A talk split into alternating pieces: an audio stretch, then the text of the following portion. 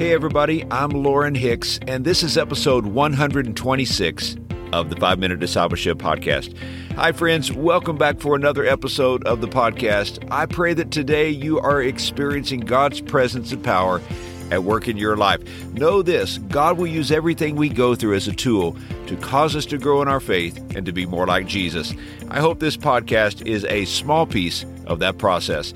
Now, if you're new to the podcast, let me welcome you. We're so glad you're here today. I'd love for you to visit the website to learn more about us at 5minutediscipleship.com. Today on the podcast, we are talking about the inspiration of Scripture.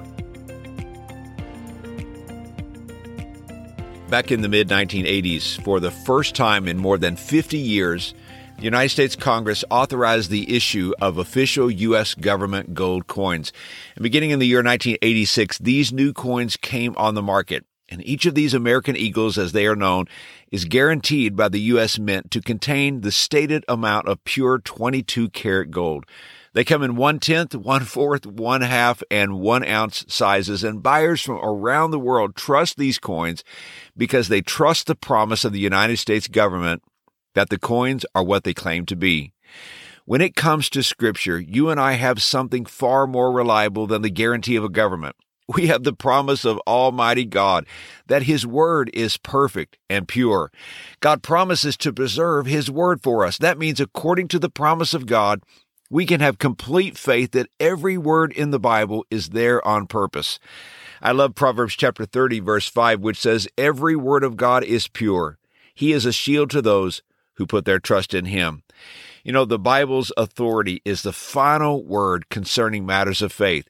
If today someone preaches a doctrine and that doctrine does not line up with the Word of God, we should reject that doctrine. If someone gives you a personal prophecy and it runs contrary to Scripture, you should reject that prophecy.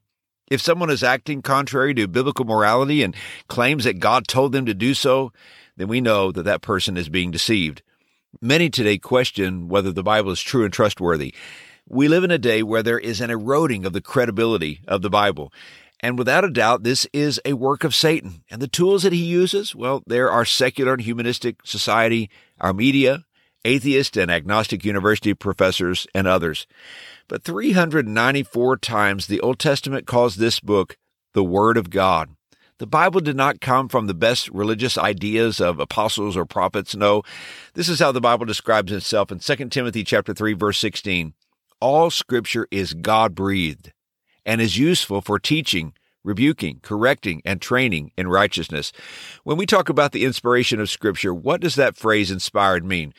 Well, this phrase God breathed in the Greek language means inspired, but I don't want us to confuse this with the common use of the word inspired. We might say Shakespeare was inspired and he wrote good plays. We might say Beethoven was inspired and he composed great symphonies. You and I might get inspired some night, decide to paint the living room. That is not what we are talking about when we say God's word is inspired. In the biblical sense, inspiration is unique. God was the author of the Bible. He was the one who inspired the writers to speak truths. He was the initiator. God was the source, and the writers were the recipients. Peter says in 2 Peter chapter 1 verse 21, "For prophecy never had its origin in the will of man, but men spoke from God as they were carried along by the Holy Spirit." This phrase carried along is the same Greek word that the apostle Paul used in Acts chapter 27 to describe the ship being driven along by a strong wind. It was no longer under the control of the sailors, but the wind. The sailors were active, but not in control. The human authors of Scripture were active, but under control of the Holy Spirit. The Bible is the product of God Himself. The ideas are not human thoughts, but come from God's will. We also need to understand, though, that the writers of the Bible were not just writing machines. God did not punch them like keys on a keyboard. His Holy Spirit prompted their hearts and minds, but it is clear that each writer had a style of his own. The Bible that you hold in your hands, well, it's a miracle. There is amazing clarity in the central message of the Bible. It's even more amazing when you understand how it came together.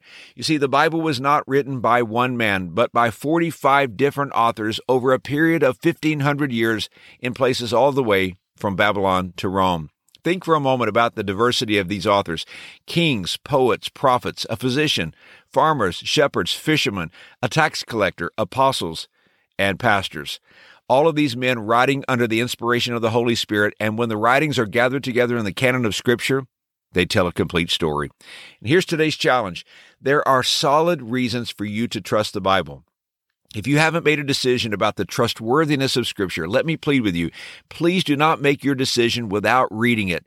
Begin in the Gospels and the New Testament and read about the life, ministry, death, and resurrection of Jesus Christ.